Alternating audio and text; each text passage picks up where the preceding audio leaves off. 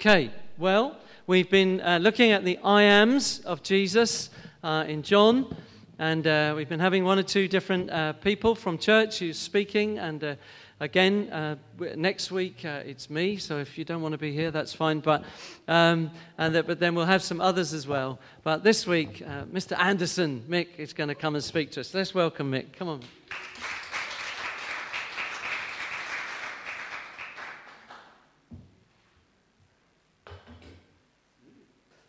So, what we're doing this week, we're continuing the series we've started uh, where we're looking at the, the I ams in John's Gospel. So, this week, I plan to sort of take you through the one where Jesus says, I am the light of the world. Um, so, I'd like to pray before we start.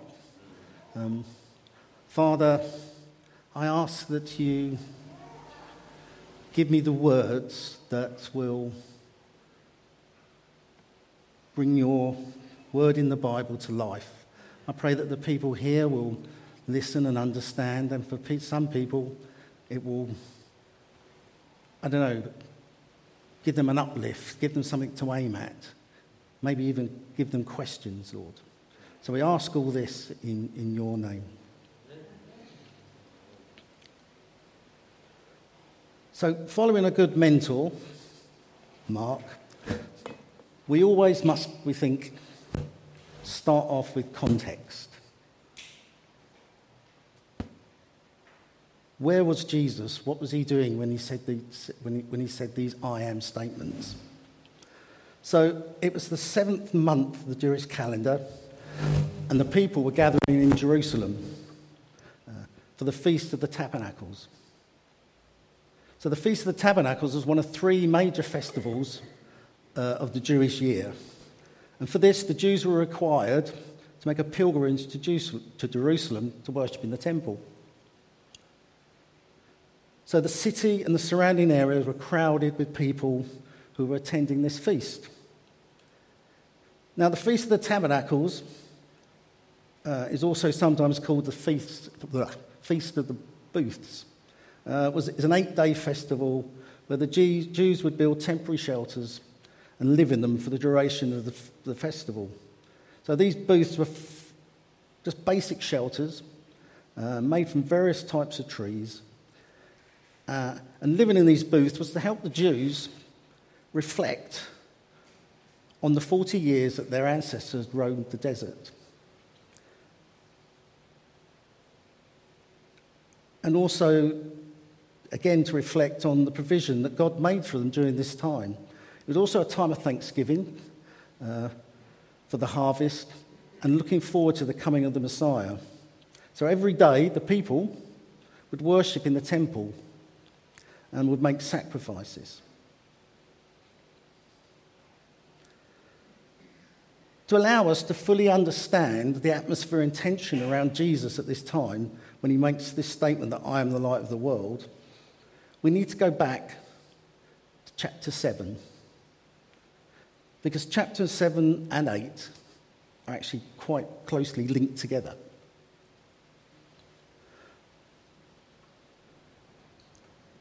What's actually written in these two, two, two chapters would make a really good preaching series. Actually. Um, so that's how much is in that. So in chapter 7, we find Jesus in Galilee with his brothers who are encouraging to, to go to the festival and to share his word. Jesus tells them that this time has not yet come and he will not be going. However, after they've left, Jesus leaves Galilee and travels in secret to Jerusalem. And around halfway through the festival, he starts preaching in the temple. And as is normal for him, the people listening to him are divided into three main groups. There are those who think he's the Messiah, there are those who think he's a prophet, and there are those who think he's a blasphemer or demon, or demon possessed. So we come now come to the last day of the festival, and Jesus is causing such an uproar with his teaching that the Pharisees and chief priests send the temple guards to arrest him But even the guards were amazed by what he was saying and returned to the Pharisees empty handed. And Jesus slipped, slips away.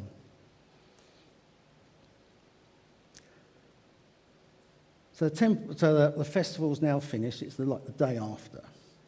So early in the next day in the temple courts, the Pharisees bring a woman who was caught in adultery to Jesus in an attempt to catch him out. I mean, we all know this story, and it's not something we were looking at today. And after this, he spoke to the people.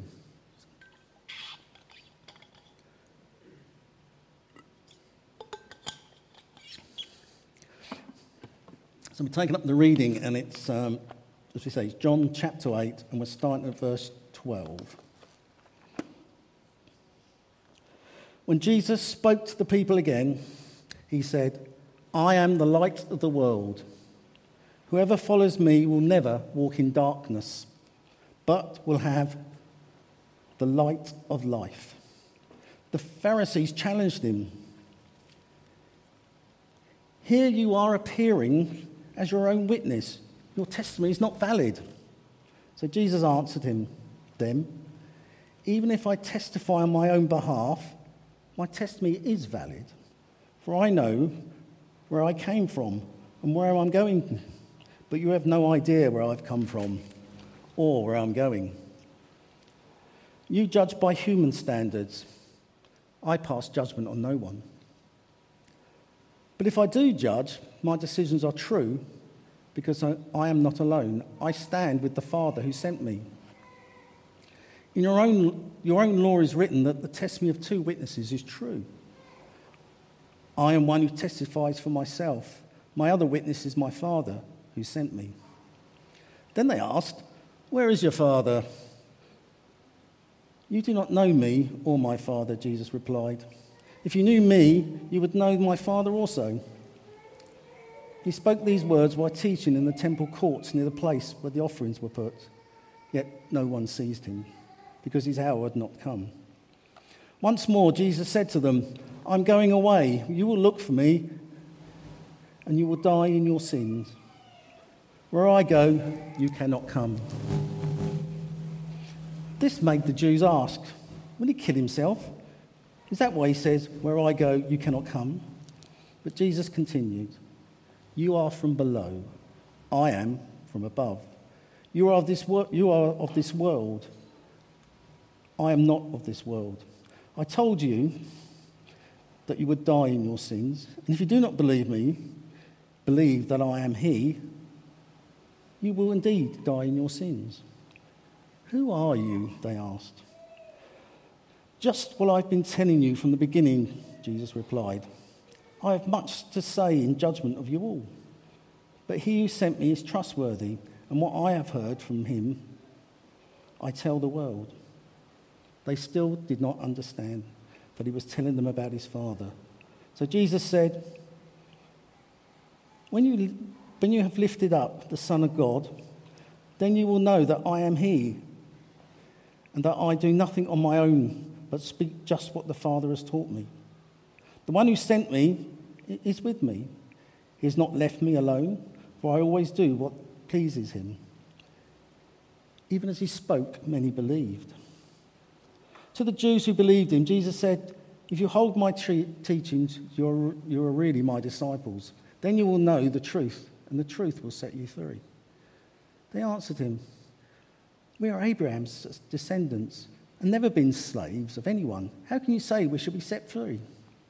So Jesus replied, Very truly I tell you, everyone who sins is a slave to sin.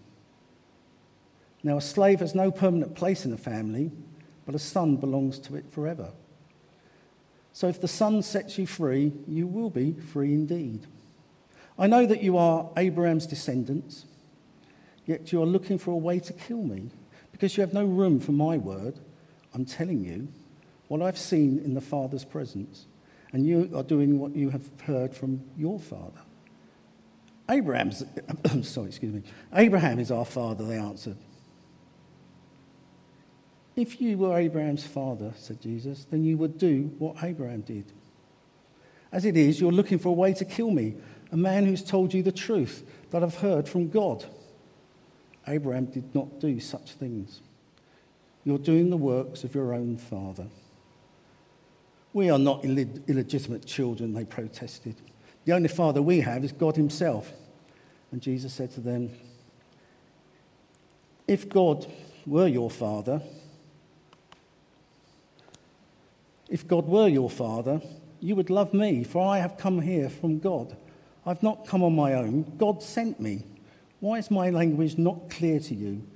Because you are unable to hear what I say. You belong to your father, the devil. You want to carry out your father's desires. He was a murderer from the beginning and not holding to the truth, for there is no truth in him. When he lies, he speaks his native language, for he is a liar and the father lies. Yet, because I tell you the truth, you do not believe me.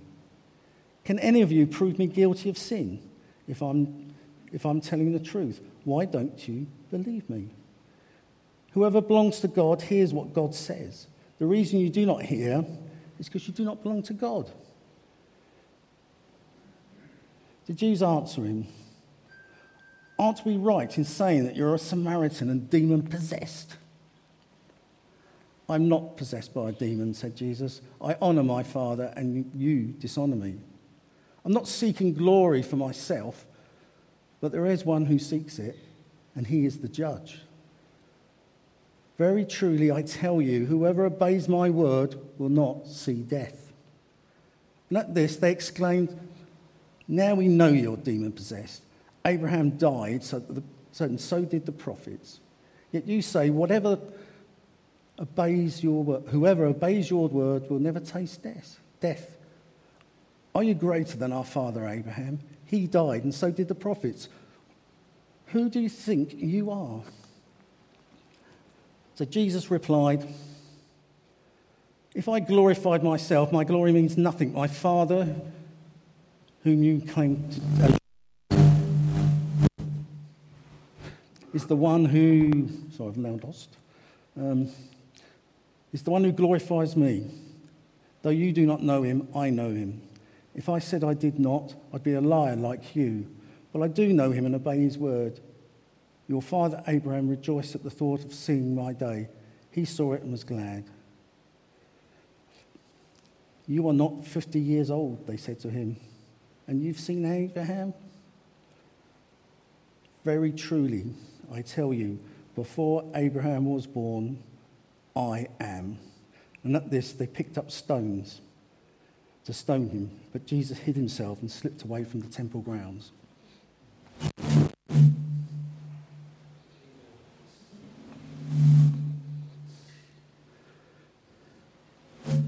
So, for the Jews, the statement, I am the light of the world, whoever follows me will walk in darkness but will have life, was outrageous, blasphemous, blasphemous and dangerous. In the Old Testament, God revealed his name to the Israelites. Uh, Exodus 3, verse 14. I am who I am. This is what you say to, this is what you say to the Israelites I am has sent me to you. So in Judaism, it is unquestionably understood as a name of God. So whenever Jesus makes an I am statement in which he claims attributes to his deity, he's actually identifying himself with God. By calling himself the light, Jesus further tells them that He is God. Because through our Bible, the, word light has always been associated with God. So on two counts, He has told them He's God. What's really strange is that the magnitude of this statement he made passes the Pharisees by. And they start to argue about G- with Jesus about his fidelity in law. So, this argument, as we've just read, continues on through chapter 9, with Jesus pointing out to them who he is and who they are.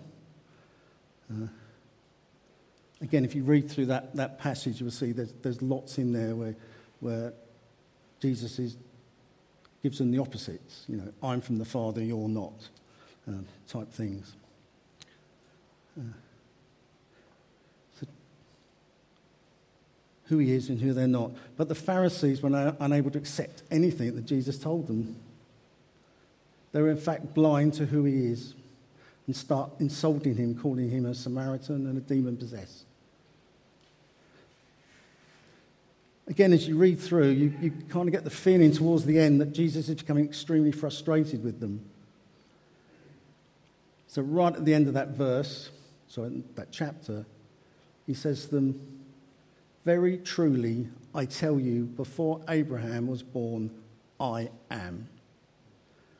But again, using God's name, I am, there is now no mistaking that Jesus is saying he is God and existed before Abraham. The Pharisees at this point suddenly understand what Jesus is saying to them that he is God on earth. And they pick up stones to stone him. So, if we believe that Jesus is God and is the light of the world and we'll never walk in darkness, but we'll have light, the light of life what does that mean to us as Christians and as a church? So in Matthew 5, verse 14, Jesus says, You are the light of the world. A town built on a hill cannot be hidden. Neither do the people light a lamp and put it under a bowl. Instead, they put it on a stand and gives light to everyone in the house. In the same way, let your light shine before others that they may see your good deeds and glorify your Father in heaven. But how do we be the light of the world? So God takes people like you and I, very ordinary people, and He uses us to share His message. And we share that message with people who need Him. When we share our faith, we actually share our light. And when we accept Christ into our lives, we become his light in the world. And we're saved to, and we're saved, we're saved to shine his light. So I ask you that not to hide your faith or be afraid to give your testimony, but be out there in the world and be his light. Other things we need to do is we need to take our light where it's dark. So, Jesus in the passage said he was the light of the world. Not the light of the church, not the light of the Christians, but the light of the world. That means we need to go beyond these walls and take the light out there wherever it's dark. Now, for a lot of us, that's a scary old thing. Getting out there, talking about our faith, talking about the church, talking about God, talking about Jesus. But if we want to be the light, His light again in the world, we need to do that.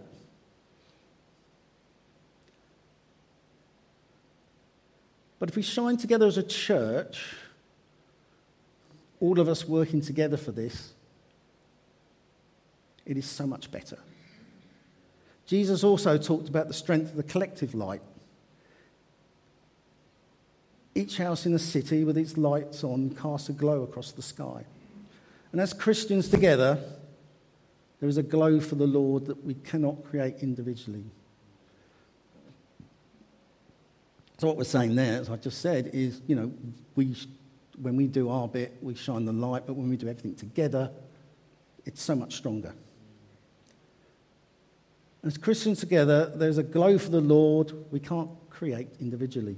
We shine brightest when we come together.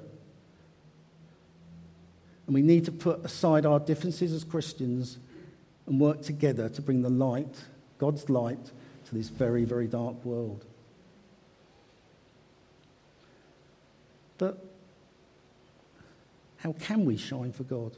Jesus says that we are to set to let our light shine before others so that they may see your good works and give glory to your Father who is in heaven.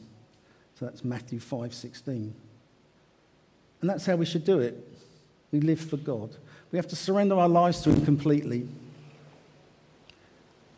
Christ says we're to let our light shine. In other words, we need to get right with God and be filled with the Holy Spirit, and He will simply shine through us. So that's all I have to say today. But I ask you that uh, if any of you feel that, that the light within you is dulled, diminished, then perhaps you might want to come to the front later and Mark, Ashley, myself, and others will pray for you. If you want to find out more about this light, again, come to the front, talk to one of us. And yeah, we will talk to you about Jesus, the light, his grace, and everything. So thank you.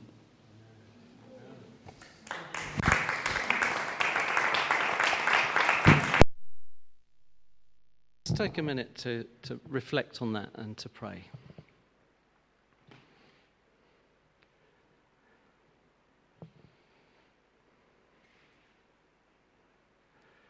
So, Mick just talked about surrendering our lives to Christ, the one who is the light of the world, and that his light will shine through us. Just uh, let's take a moment right now. Just think about where we're at right now in our circumstances, in our families, our marriages, our work.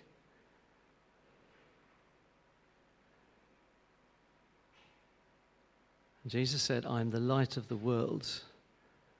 And then he says, You are the light of the world. So, first of all, we come and we surrender our lives to him that his light might shine in us, that he might be seen. Let's take a, just a moment. What areas would you say are not fully surrendered to the Lord.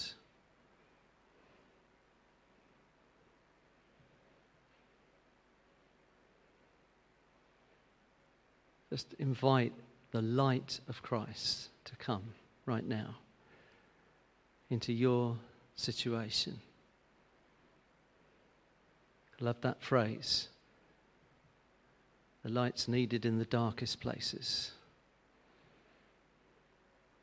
Lord, we welcome that light. I am the light of the world.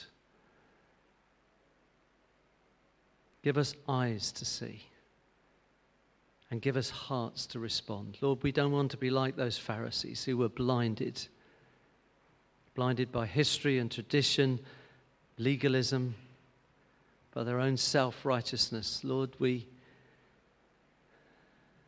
we say, Open our eyes and flood us with your light today. Let our lives be flooded with you, flooded with your light. Let our marriages, our families, our, our workplaces, let your light come, your presence in us. Again, let's respond. We surrender that his light would shine through us. Lord, we give you the coming days and the coming weeks. We give you our anxieties and concerns. Let your light shine.